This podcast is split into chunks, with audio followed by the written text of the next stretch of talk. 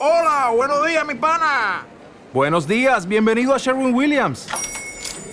¡Ey! ¿Qué onda, compadre? ¿Qué onda? Ya tengo lista la pintura que ordenaste en el Pro Plus App. Con más de 6.000 representantes en nuestras tiendas listos para atenderte en tu idioma y beneficios para contratistas que encontrarás en AliadoPro.com. En Sherwin-Williams somos el aliado del Pro.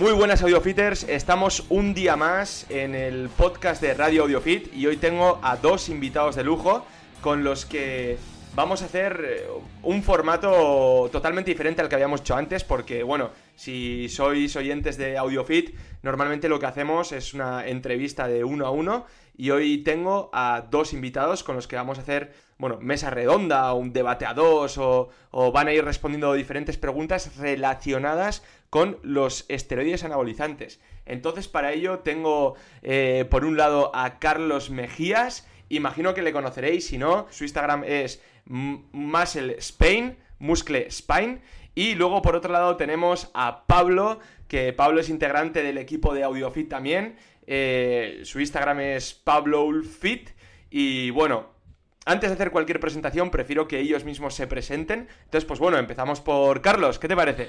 Normalmente me dedico a lo que sean las preparaciones orientadas al tema de la recomposición corporal, principalmente. También hay gente a las que preparo para ayudarle a corregir un poco los destrozos que se hayan podido hacer las preparaciones con el uso de fármacos, a mejorar la salud, simplemente a perder peso, mejorar el rendimiento de algunas personas, como puede ser de cara a powerlifting, de cara al ciclismo, etcétera. Y de hecho, sabemos que tienes un blog que es suplementosyculturismo.info y ¿qué cuentas ahí o qué sueles escribir, qué sueles hacer? Desde siempre, cualquiera que me conozca un poco sabrá que desde hace muchísimos años está en foro traduciendo artículos, compartiendo artículos, ayudando a la gente y demás. Y inicié el blog con la idea de tener una plataforma donde colgar todos esos artículos y tener un poco recogido y casi todas las personas se pudieran aprovechar de lo que yo estudiara, de lo que yo tradujera, si me diera por traducir algo, de lo que encontrara por interesante, etcétera. Decir también que está el enlace al blog en la descripción. Yo os recomiendo que le echéis un vistazo porque vais a aprender muchísimo, tanto de su blog como de su cuenta de Instagram. Y bueno, vamos a pasar a Pablo. Cuéntanos un poco. Yo como Carlos también soy un poco obsesivo en cuanto al trabajo, por no decir mucho. Por lo demás, soy una persona un poco ciclotímica en el sentido de que soy a veces o muy risueño o un poco sombrío, pero eso también se muestra mucho en mi trabajo a la hora de plantear el trabajo, con un poquito de toque de humor y también como él, soy muy trabajador como muchas de las personas que estamos dentro del mundillo, ¿no? Que al final siempre somos un poco obsesivas y trabajadoras de encerrarnos, leer, que es realmente el fundamento práctico más útil. No sé si os habrá pasado, pero muchas veces pasas tanto tiempo que pierdes hasta la noción, ¿no? Del tiempo y dices, joder, ¿cuánto tiempo me he pasado leyendo o trabajando, escribiendo este artículo, haciendo cualquier cosa? Y que de repente abres la persiana y es de noche y tú dices, me cago en 10. A mí me pasa Rebeca, ahora la persiana es de día. Bueno, pues después de hacer esta pequeña presentación, el tema que vamos a tratar está relacionado con el uso de los esteroides anabólicos y sobre todo con el tema relacionado de los efectos secundarios. Pero antes de empezar a tratar cualquier punto, cualquier pregunta, quiero que cada uno de vosotros me diga qué es ser nati y qué no es ser nati, ser natural. ¿Qué consideráis una persona natural? Ya un uso de cualquier fármaco o de cierto fármaco para mejorar la composición corporal ya deja de ser natural. Una persona que utiliza algo que en la WADA está clasificado como doping. Quiero que me deis vuestra opinión. Empezamos por Pablo, por ejemplo. Pues primero que la WADA es un poco tocapelotas en el sentido de que prácticamente cualquier cosa que mejore el rendimiento, por ejemplo, la niacinamida hace poco la metieron al cajón también, cuando hasta hace nada también se podía utilizar, hasta hace creo que eran año y medio atrás. Entonces la WADA es algo complicado, porque si te riges directamente por la WADA, habrá veces que dirás, si esta persona ha utilizado X sustancia en el pasado, antes era nati, ahora no es nati, entonces yo lo relaciono más con la creación de mionúcleos, con lo que es el dominio mionuclear, y que eso que se crea de alguna manera sigue ahí latente, como sí que nos dicen los estudios. Entonces yo creo que irían por ahí los tiros, claro. Luego hay sustancias que a lo mejor en humanos no afectan tan directamente a ese papel, como puede ser el clenbuterol, y no sabes dónde meterte en ese sentido. Entonces yo creo que la línea entre ser natural o no es tan delgada que a veces ni la propia WADA, pero es que quizás ni nosotros mismos. Entonces yo creo que va por ahí una sustancia que cree nuevos núcleos musculares. Creo que ahí estaría más o menos el límite desde mi punto de vista. Entonces, de alguna manera nos estás hablando de ciertas sustancias, fármacos o lo que sea, que tengan un efecto, no tanto te riges por el efecto agudo, sino más el efecto a largo plazo, ¿no? Sí, aunque ahí también está el debate, y es lo que yo hablo con mucha gente. Es decir, si tú estás utilizando ahora mismo efedrina, por ejemplo, que con las concentraciones en orina darías positivo seguramente, ¿eso hasta qué punto...? Claro, podría ser decir, durante el uso no, pero cuando dejas de usar, si no ha creado el otro efecto, sí. Pero es como digo, es que al final es una cuestión de matices, y muchas veces esos matices son tan delgados que pasamos la barrera muy rápido. Muy bien, una buena opinión. Pablo, pasamos a Carlos. ¿Qué nos puedes decir tú de esto? El tema de natural esteroides es básicamente lo veo como un dilema moral, principalmente porque la frontera fármaco-suplemento está bastante cercana. Entonces, como dice Pablo, aunque nos regimos lo que diga la WADA, es que, por ejemplo, ¿tú has usado alguna vez glicerol? No he utilizado glicerol. ¿Y tú, Pablo? Yo no he utilizado glicerol tampoco. Bueno, pues vaya, pues glicerol, que es un polialcohol que se utiliza para la hiperhidratación, ¿vale? Como expansión del plasma. Uh-huh. Pues básicamente es un suplemento, pero está prohibido por la WADA. Y no sé si sabréis, en los europeos de culturismo se suelen hacer controles antidoping. Sí. ¿Vale? Y hay mucha gente que da positivo por glicerol, por simple desconocimiento, porque... Claro. Como si das positivo por creatina, ¿no? Vale, entonces, si te riges por la WADA es un poco absurdo. Ahora, si nos regimos básicamente por la sociedad, una persona no natural sería cualquier persona que utilizara cualquier fármaco hormonal, o sea, que alterara el eje a nivel hormonal, ya sea insulina, hormona de crecimiento, esteroides anabólicos androgénicos, etcétera. Porque es que incluso dentro de la sociedad, uh-huh, si usas clenbuterol, si usas efedrina, sigue siendo natural, ¿vale?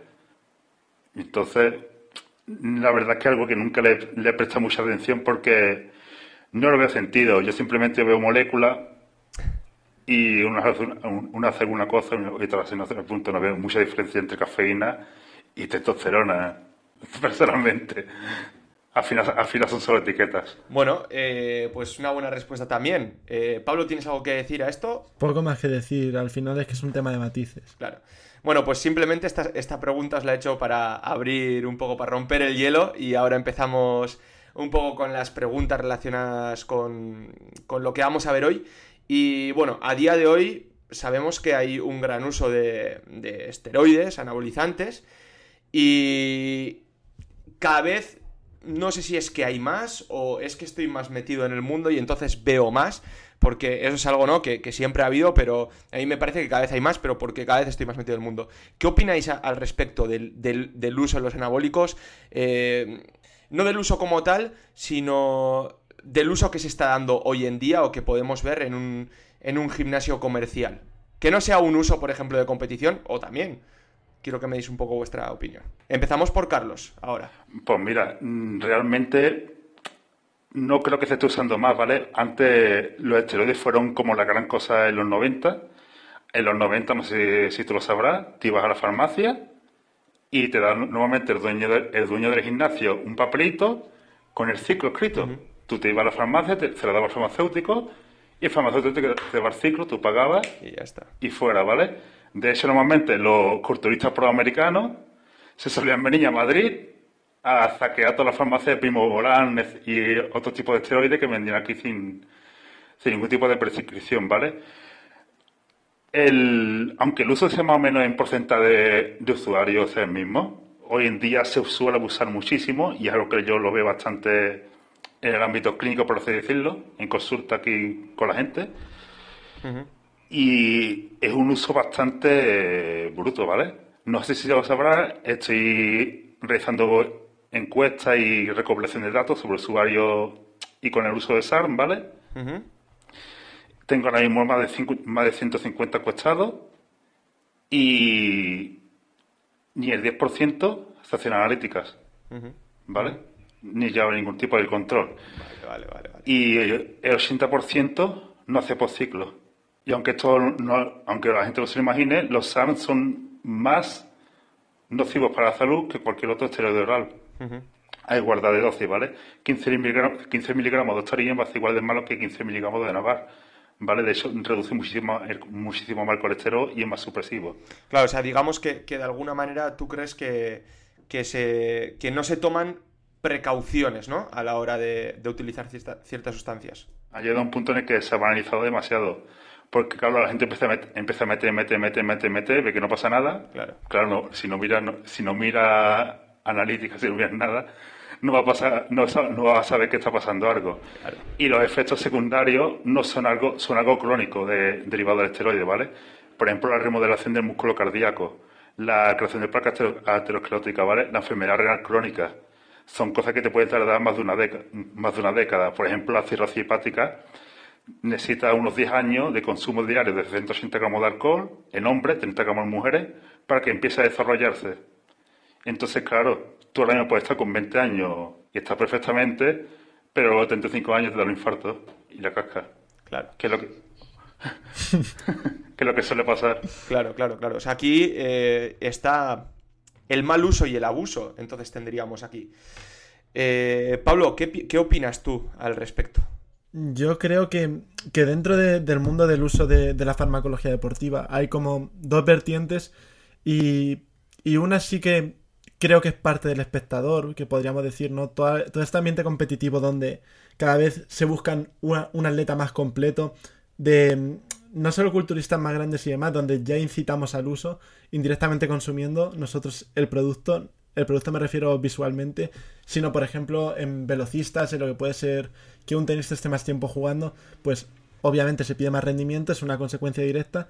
Y luego, en el día a día, y esto es algo que ya hablé con Carlos, se utiliza mucho, o sea, yo me quedo flipando de cosas que me van contando y me van enseñando y digo, pero tío, o sea, ¿cómo puedes estar usando estas dosis si es que además no lo estás aprovechando, me refiero? O sea, la capacidad que tiene el cuerpo de absorber y de pasar todos esos aminoácidos es muy limitado, o sea, está más limitado de lo que nos pensamos, entonces... Si con una cantidad, por ejemplo, con 500 puedes conseguir X, ¿por qué te vas a estar metiendo un gramo? Y claro, mucha gente te dice, esto viene porque yo estoy utilizando un fármaco que no sé su procedencia, que como bien dice Carlos, puedes analizarlo, ver ese fármaco qué es exactamente y ver qué te están metiendo. Y realmente la gente muchas veces abusa por dos cosas, por desconocimiento propiamente del compuesto y otra por desconocimiento en general, porque... También como esto es un negocio indirectamente y muchas veces el propio preparador vende y el propio preparador tampoco tiene por qué, bueno, debería, pero no tiene estos conocimientos, pues hacen auténticos destrozos. Y el abuso viene por esos dos ámbitos, un poco en el ámbito más amateur, por el propio desconocimiento que hay de preparadores y de gente que consume, y luego en el ámbito que llamas, por decirlo así, un ámbito profesional, porque como se exigen más y más, cada vez se esfuerza más la maquinaria y es como dice Carlos, el riñón se encarga de filtrar todas las sustancias que están en el cuerpo y reabsorberlas, las de forma natural. ¿Qué pasa si le metes algo que viene de fuera? Que al final tiene que trabajar de más y si en la primera vuelta no consigue excretarlo, al final tiene que seguir trabajando más y más y claro, luego nos quejamos de las nefropatías, pero son cosas que suceden y cosas que vienen sobre todo por el mal uso, porque tú ves ensayos clínicos con ciertos fármacos que han utilizado a dosis que no son tan tan extremas comparadas con muchas cosas que se ven, pero bien usados y bajo control médico, y te das cuenta de que no tiene nada que ver con lo que luego te encuentras a nivel patológico en la calle. Entonces aquí, uno de los problemas vosotros creéis que puede ser... Porque aquí estáis haciendo referencia a las cantidades también, ¿no? Acaba de hacer referencia Pablo. Uno de los problemas puede ser que la gente se pasa de cantidades. ¿Qué opinas, Carlos? Pues por supuesto, mira, hay bastantes estudios, bastantes ensayos, que seguramente lo conocerás, el ensayo tan famoso de 600 miligramos de testosterona a la semana, uh-huh, durante 20 semanas, sí, que quitando un poco una leve eritrocitosis, ¿vale? Por los tíos casi se enteran. Lo mismo con la nandrolona. La oximetolona en niños se usa en dosis de 100 miligramos diarios, 150 miligramos diarios, durante años. La oximetolona, cuando se mandaba sobre los 60, los 70, se usaban dosis de 40-80 miligramos diarios. En los años 60 se suele utilizar bastante los esteroides para tratamiento para azotemia en la nefropatía. Azotemia es cuando se eleva demasiado los niveles de urea en sangre, y los niveles de urea en sangre son bastante tóxicos, ¿vale? Y se utilizaban 4 miligramos de testosterona por kilogramo de peso, de nandrolona 3 miligramos por kilogramo, de oximetolona 1 miligramo por kilogramo y de flosimetorona 0,5 miligramos por kilogramo, ¿vale? También tiene estudios en Sprinter de 3,5 miligramos de testosterona por kilogramo a la semana, en los que no muestran ninguna alteración patológica, y de hecho, haciendo pruebas antidoping de testosterona, 6 de cada 10 dan negativos con 3,5 miligramos de testosterona, que es una dosis bastante alta, ¿vale? Lo mismo con la hormona de crecimiento. Realmente hay que abusar bastante para joderse, por así decirlo. Y luego también está el tema de, más que dosis, el usan compuestos exóticos. Vosotros conoceréis el Superdrol, sí, ¿vale? Que mucha gente que lo tomaba decía, da reflujo de estómago, da como acidez, te quita el apetito. Cuando ocurre eso, básicamente es por una colestasis metabólica a nivel hepático, y los primeros síntomas es básicamente como se interrumpe el flujo de bilis, y la bilis ayuda a neutralizar el ácido del estómago. Pues el primer síntoma de que el hígado ya no puede más es que empieza a tener acidez estomacal, ¿vale? Y eso pasa con dosis bastante pequeñas. La boldenona, que se tiene como un esteroide bastante leve, bastante seguro, provoca alteraciones a nivel ecográfico en el riñón de grado 1, ¿vale? Alteración ecográfica en el riñón de grado 1 significa que muestra la misma ecogenicidad, o sea que brilla igual que el tejido hepático, lo que significa que está inflamado, ¿vale? Y esto de un estudio que salió en el 19 de noviembre de 2017, creo que fue, que analizaron los efectos de 500 miligramos de testosterona, 400 miligramos de nandrolona, 40 miligramos de dianabol durante 10-12 semanas, creo, en comparación con 500 miligramos de testosterona, me parece que era 300-400 de boldenona y 300-400 de nandrolona, uh-huh, y el grupo control. Y el grupo de de boldenona, fue el único que mostró estos efectos negativos a nivel renal, ¿vale?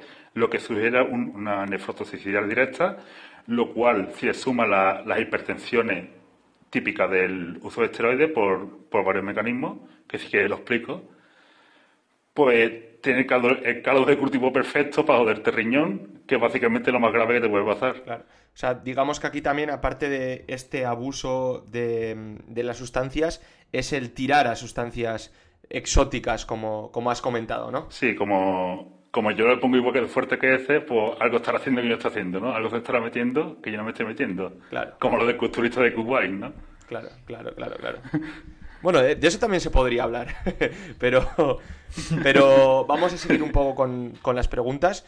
Ya hemos comentado algunos de los efectos secundarios, pero ¿cuáles pueden ser los mayores efectos secundarios que se pueden que podemos ver con el uso de este tipo de sustancias? Bien, yo antes de comentar, porque ya hemos mencionado temas de problemas con el riñón, del hígado y demás, también me gustaría que un efecto secundario, pero no en el propio cuerpo del que lo consume, es que el abuso de fármacos provoca un rechazo social que realmente impide el uso de fármacos para lo que realmente se deberían usar. Porque los fármacos pueden mejorar mucho la calidad de vida de las personas. Esto también lo comenté yo una vez con Carlos, porque yo entre mi propia familia conozco gente que ha utilizado ciertos fármacos para mejorar su calidad de vida. Una persona que a partir de los 40 años por X o Y tiene mayor o menor testosterona, pero ya se sabe que a partir de los 30 pues hay una ligera bajada, quizás se ahorre mucho riesgo, por ejemplo, de depresión utilizando una terapia de reemplazo, incluso en las propias mujeres a nivel también de masa mineral y demás. Entonces, uno de los efectos secundarios que yo creo que puede ser muy importante no está implícitamente en quién lo consume, sino a nivel social y la mala concepción del propio uso de fármacos, porque como digo, los fármacos son algo terapéutico y realmente siempre estamos dándole cera a los mismos fármacos, siempre que si las estatinas, que si los médicos nos sobremedican, pero luego a la hora de la verdad dejamos de utilizar fármacos que pueden ser útiles por ese halo que tienen de miedo, ¿no? O sea, porque ya es difícil que en la seguridad social te receten estos fármacos. Y luego, por el otro lado, lo que son fármacos directos, que ya hemos comentado, de riñón, hígado y demás. El propio libro de Carlos, que va sobre problemas con el colesterol, dislipidemias y demás.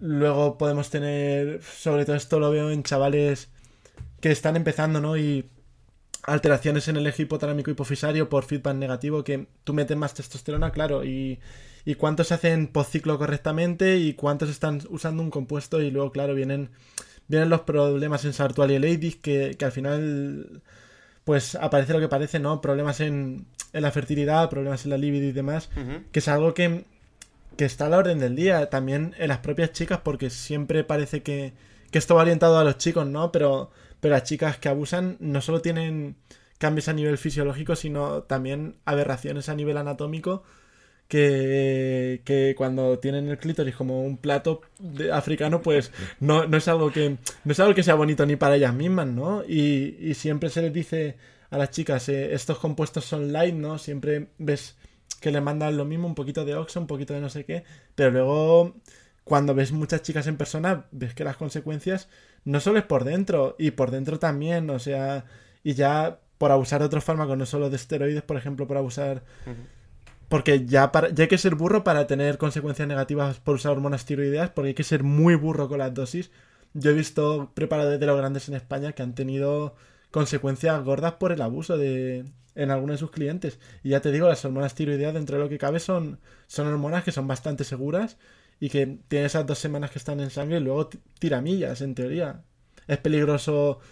Siempre mete algo que sea fuera del cuerpo, pero no es tan peligroso como otros fármacos y ves consecuencias también. Entonces, si te quieres ceñir a los esteroides, tienes todo lo que hemos comentado. Si te quieres ceñir a farmacología en general, te pueden morir por un coma diabético si haces mal un protocolo con insulina. Pero eso no tiene por qué pasar, me refiero. Lo que pasa es que como la gente también a veces están sumamente... No quiero decir palabras malsonantes, pues pasan cosas que no deberían pasar también, ¿sabes? Que... Pueden ser relativamente seguros el uso de X fármacos, pero se producen efectos secundarios que no deberían existir. Muy buena respuesta, Pablo. Carlos, ¿tienes algo más que añadir o algún efecto secundario que tú digas esto es lo que más miedo me da o lo que más he visto yo en gente que ha venido rebotada de otros preparadores? A ver, los efectos secundarios más chungos al final son los del riñón, porque el riñón no tiene cura. ¿Vale? La progresión de la enfermedad renal crónica se suele decir que es imparable, ¿vale? Lo único que puede hacer es retrasarlo un poco. Sobre el tema de lo que más he visto, ha sido sobre todo hipertrofia ventricular izquierda, hipercolesterolemia, ¿vale? Y sobre todo eritrocitosis. Eritrocitosis, que también se conoce como las poliglobulias, ¿vale? Que es exceso de glóbulos rojos en sangre que suben hematocritos. De los más brutos si te interesa, fue un cliente que me vino con un hematocrito de 60%, un colesterol total de 564 por ahí. Joder. Un colesterol HDL de, me parece que era de 8, y un triglicérido de 400,100, ¿vale? Yo cuando lo vi lo primero que pensé fue... Me voy de aquí corriendo, que este tío muere en cualquier momento, ¿vale? Joder. Y al fin acabo muy triste porque es realmente fácil y se soluciona de forma bastante rápida. Es decir, entre semanas se soluciona el problema. Para las polioglobulías básicamente dona sangre. Uh-huh. Y para el tema de la hipercolesterolemia, cesar todo uso de orales, cesar todo uso de trembolonas y meter, aunque la gente se llena de la boca de espuma con ella, mete estatina, ¿vale? Y realmente la gente nos hace la analítica por dos cosas. Primero, por, como dice Pablo, por el rechazo social que produce. Los médicos ven muchísimo peor el consumo de esteroides que el consumo de otra forma, de otras drogas como la cocaína. Y en segundo lugar, por el no quiero ver que tengo, porque si no me voy a poner peor, porque tengo miedo. Eso, ojos que no ven, corazón que no siente, ¿no? Lo que se suele decir. Hombre, que el corazón... Pero bueno, en este caso el corazón sí que lo siente. Sí. Bueno, pues relacionado con esto que nos has comentado, Carlos, sé que tienes un libro relacionado con los esteroides anabolizantes y el colesterol, y quiero que las siguientes preguntas vayan un poco por aquí. De todas maneras, una pequeña pausa. En la descripción del audio tienen el link directo hacia ese libro por si quieren echarle un vistazo, por si les interesa todo esto que vamos a comentar ahora. Y bueno, que yo lo he leído y es un libro que me ha gustado mucho. Así que ya, pues, un poco para que la gente tenga también mi opinión. Así que empezamos por ti, Carlos. Hemos hablado un poco del tema relacionado con el colesterol. Y quiero que me hables qué es lo que pasa con el HDL, ese colesterol bueno, y con el uso de los esteroides anabólicos. Con el uso de esteroides anabólicos, vale, pasan dos cosas. Primero, con el uso de orales, que es el más grave. Uh-huh. Se ve que cuando cualquier persona mete cualquier esteroide oral, la dislipidemia que le produce es bastante aguda, ¿vale? En el tema de que se funde el HDL y el LDL aumenta de forma significativa. Esto debido básicamente por un incremento de la lipasa hepática. La lipasa hepática básicamente lo que hace es hidrolizar, o sea, el HDL, se carga el colesterol HDL e incrementa la secreción del colesterol LDL, ¿vale? Hasta el punto de que, yo qué sé, como en el libro tengo ahí una foto de 50 miligramos de Oxandrona, parece que era, el buen destrozo que te hacía. Por otro lado están también lo que son los inyectables. Normalmente el efecto sobre el nivel de lípido va directamente relacionado a la potencia del fármaco a nivel androgénico, o sea, qué tan fuerte es el ligando que produce con el receptor androgénico. Y por eso la trembolona, aunque sea inyectable y no sea un 17 alquilado, pues sigue produciendo alteraciones bastante graves. De hecho, por ejemplo, la testosterona de androlona no solo no produce alteraciones negativas, sino que son positivas, ¿vale? Porque reducen el nivel de HDL un poco, pero esta reducción viene por un leve incremento de la lipasa hepática, pero por otra vía, ¿vale? La vía por la que se produce es por una inhibición de la recaptación de la catecolamina, lo cual produce un incremento de esta lipasa hepática, y lo cual hidroliza el HDL, pero hidroliza la sufracción HDL3, ¿vale? Que es más grande y menos densa, ¿vale? Y por lo tanto tiene menos potencial antiheterogénico, por así decirlo, es menos protectora. Y de hecho también reduce de forma significativa los niveles de triglicéridos, lo cual tendría también un efecto beneficioso sobre el perfil del lípido, y esto probablemente venga no por otra cosa que por la mejora de la masa muscular, ¿vale? Tanto en cantidad como funcionalidad. Entonces, de alguna manera, para que quede claro a los oyentes, aquí uno de los mensajes que nos ha comentado Carlos es que el uso de orales en el perfil lipídico pues es bastante más peligroso. Entonces, Pablo, un poco relacionado con el tema del colesterol, quiero que me cuentes un poco los diferentes ácidos grasos, cómo pueden afectar a los lípidos sanguíneos. No con el uso de esteroides anabólicos, sino con el consumo dietético de diferentes ácidos grasos. Vale, pues un poco en tema de terminología, que esto lo trato un poco en mi primer curso de AudioFit, es que en el cuerpo humano, ¿no? Existe una serie de lipoproteínas, ¿no? Que se encargan de transportar, ¿no? Y ahí es donde nos estamos ubicando ahora. Porque una sustancia lipídica no se puede transportar en un medio líquido per se, ¿no? O sea, en el plasma. Entonces, pues esa es la función de las proteínas transportadoras, ¿vale?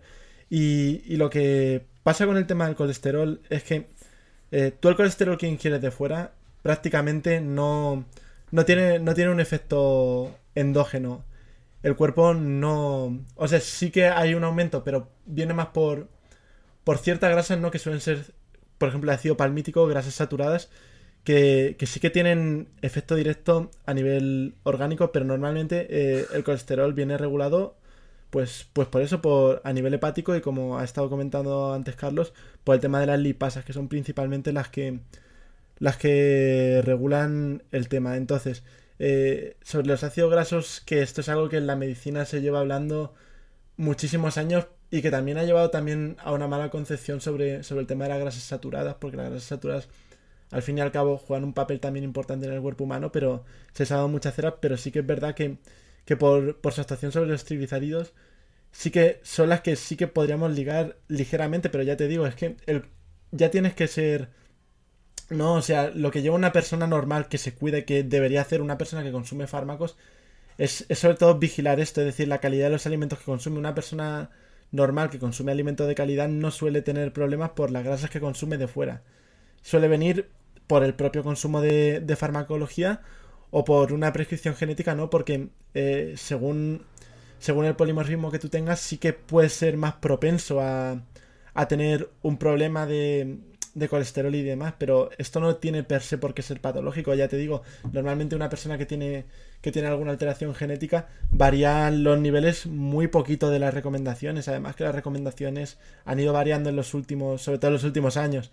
Entonces, ya te digo, es un poco secundario, que sí que tienen efecto, pero no es lo principal. Lo principal, y esas alteraciones tan bruscas en el perfil lipídico, no suelen venir por lo que consumes en forma de alimentos, a no ser, sobre todo, que seas una persona que tengas ya una patología, porque también los problemas de dislipidemia vienen por patologías secundarias también, ¿no? Entonces suele ser muy común que todo el patrón alimenticio afecte, por ejemplo, a una persona con síndrome metabólico. Una de las patologías que vas a ver que vas incluida ahí es esta, junto, por ejemplo, a temas de diabetes y demás.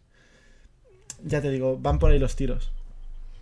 Carlos, ¿qué opinas de lo que ha comentado Pablo? Pues la verdad tiene toda la razón, ¿vale? Por ejemplo, lo que sería el consumo de ácido graso insaturado. Bueno, volviendo un poco más atrás al tema del colesterol. El colesterol se absorbe aproximadamente en un 50%, y a más colesterol vayas consumiendo, menor la absorción, ¿vale? Por lo que su regulación está muy estrechamente ligada entre lo que produce y lo que consume. Si consumes más, va a producir menos, y si consumes menos, vas a producir más, ¿vale? Por lo que realmente el consumo de colesterol tiene poco efecto a nivel del colesterol plasmático. Lo que sí influye es la composición de ácidos grasos que consuma la dieta, pero realmente muy bruto tienes que ser para que estas alteraciones sean significativas, ¿vale? Por mucho aceite de palma que coma y cualquier tontería de esa, ¿vale? Nada, que bueno, vemos aquí que las opiniones tanto de Pablo como la tuya, Carlos, son muy similares. Entonces, lo que quiero que me comentéis ahora un poquillo, quiero que hablemos, es de, en el caso de utilizar, volviendo un poco atrás al uso de estas sustancias, ¿cómo podríamos realizar una correcta prevención de este perfil lipídico que se puede llegar a alterar? Vale, lo primero, que como suelo decir, que si te preocupa tu salud, no uses esteroides. Si los usas, no uses orales. Y si los usas, intenta usarla durante el menos tiempo posible. Intenta utilizar opciones como Dianabol o Oximetolona, ¿vale? Que tiene un ligando menos fuerte con el receptor androgénico y por lo tanto influyen menos sobre el perfil de lípidos. Y aparte, el uso de suplementos y fármacos que ayuda a controlar un poco este perfil lipídico, pero igualmente por mucho fármaco que meta, la fuerza de este fármaco, el esteroide, a la hora de afectar el perfil lipídico, va a ser mucho más fuerte que el beneficio que te va a producir el uso de estos fármacos, ¿vale? Y suplemento de lo más bueno y de lo más notorio es la niacinamida, ¿vale? El ácido nicotínico, no la niacinamida. Lo que te venden aquí los suplementos en España te pone niacin B3 y pone niacina 500 miligramos. ¡Ea! Pero eso es niacinamida, ¿vale?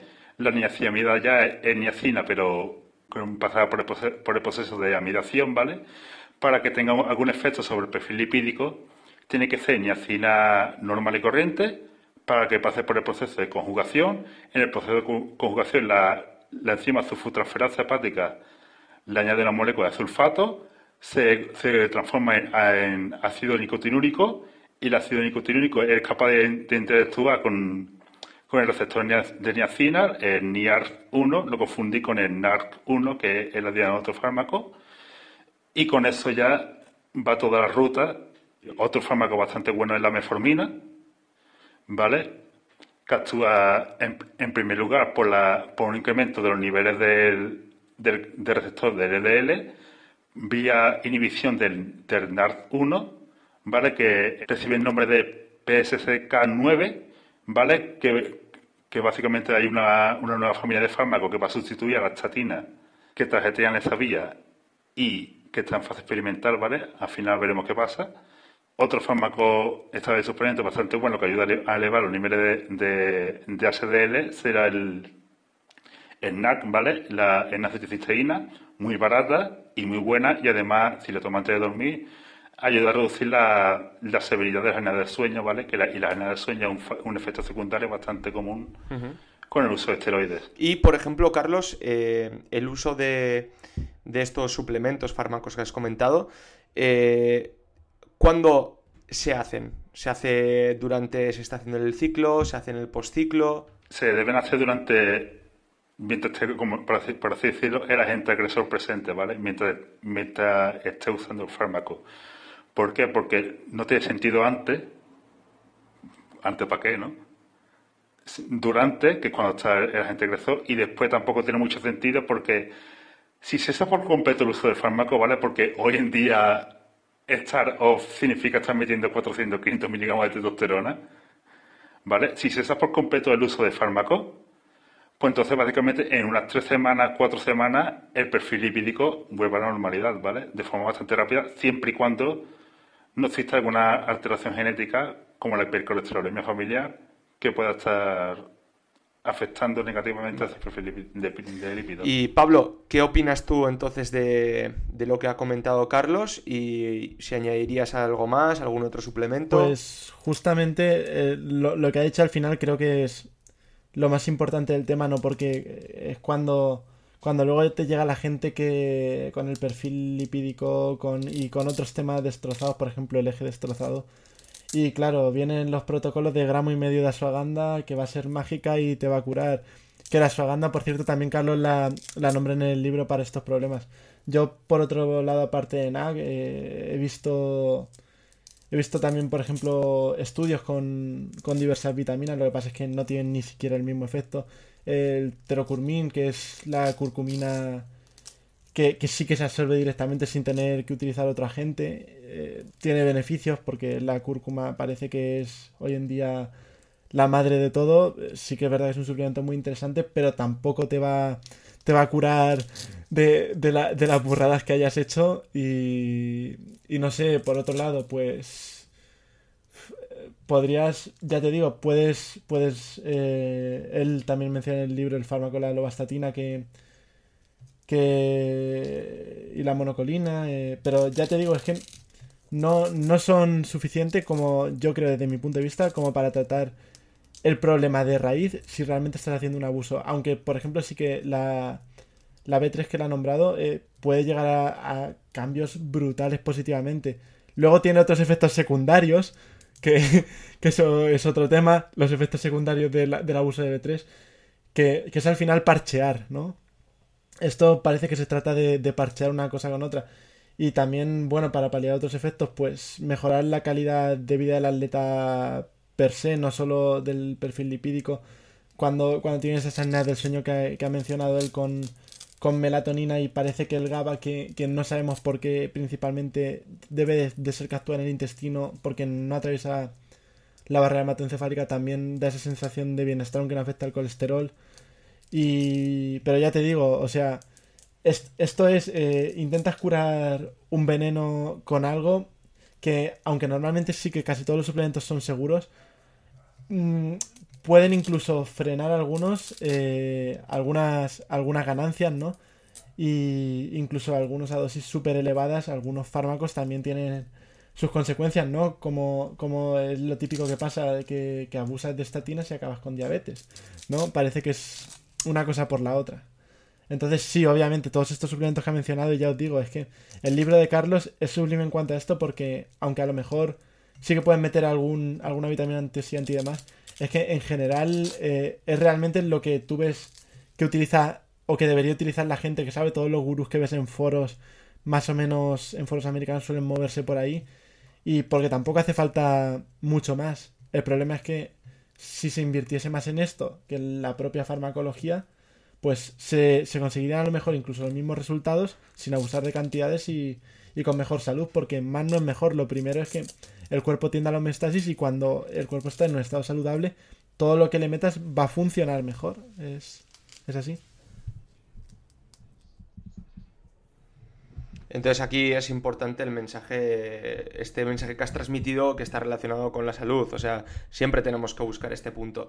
Y hablando de mensajes, quiero que me comentéis un poco, cada uno de vosotros, un último mensaje que mandaríais al público que nos está escuchando, lo que queráis. Lo que queréis relacionado con este tema que hemos estado hablando. Yo, así que, en primer lugar, como hemos empezado la entrevista y quiero acabarla el debate por la misma tendencia, me gustaría que de verdad echaseis un ojo al libro de Carlos, porque yo soy un friki de los ebooks, leo muchísimo, me paso el día leyendo, y relacionados con este tema tan precisos vais a encontrar poco material, o sea que de verdad que echéis un ojo. Y bueno, y lo que hemos comentado al principio, ¿no? Que si vas a utiliza con la máxima cabeza posible, porque yo soy de los que piensa que una persona que lo tiene ya muy metido en la cabeza que va a hacer un uso, es muy difícil que al final lo use y que se retracte de lo que va a hacer, y por lo menos que tenga control, que se dedique a gastar dinero en analizar el compuesto, que no sea tan caro, intentar asegurarse que sea de la máxima calidad posible, y las recomendaciones que ha dado respecto a los orales y demás. O sea, no creo que se pueda hacer mucho más.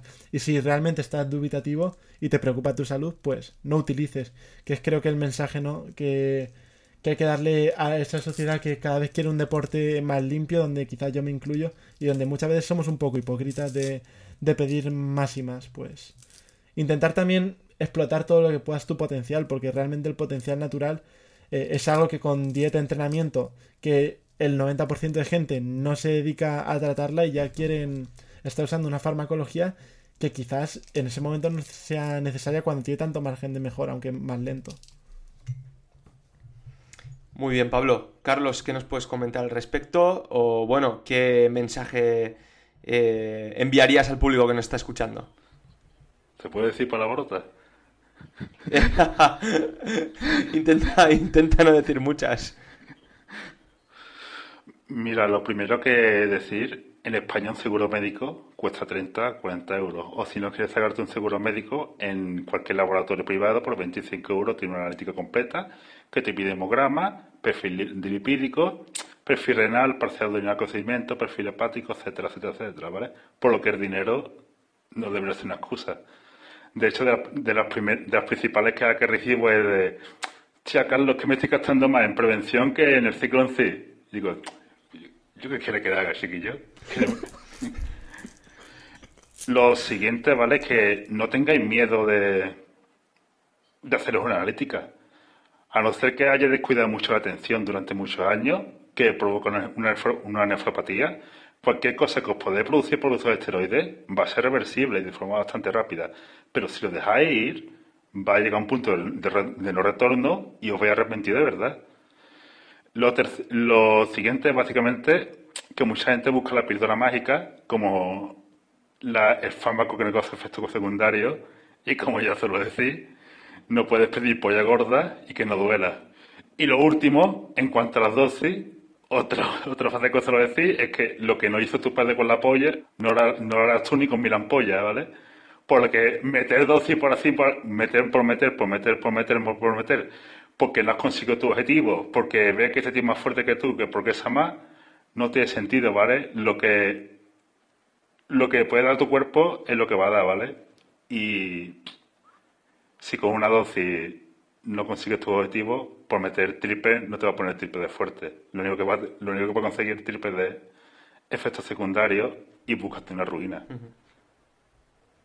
Bueno, pues muchísimas gracias. Yo creo que los últimos mensajes han quedado claros, así como toda la entrevista. Ha sido un placer teneros por aquí. La verdad es que a mí me ha gustado mucho, he disfrutado mucho y dependiendo de si le gusta a la gente esta temática o no le gusta tanto, pues igual estaría bien teneros tres por aquí. No sé qué me decís. Yo como te vea. Y también me gustaría tenerte a ti opinando de vez en cuando algo sobre el tema y saber un poco más tu opinión. Me parece bien. Pues para la próxima, si queréis, hacemos un debate a tres. ¿Os parece?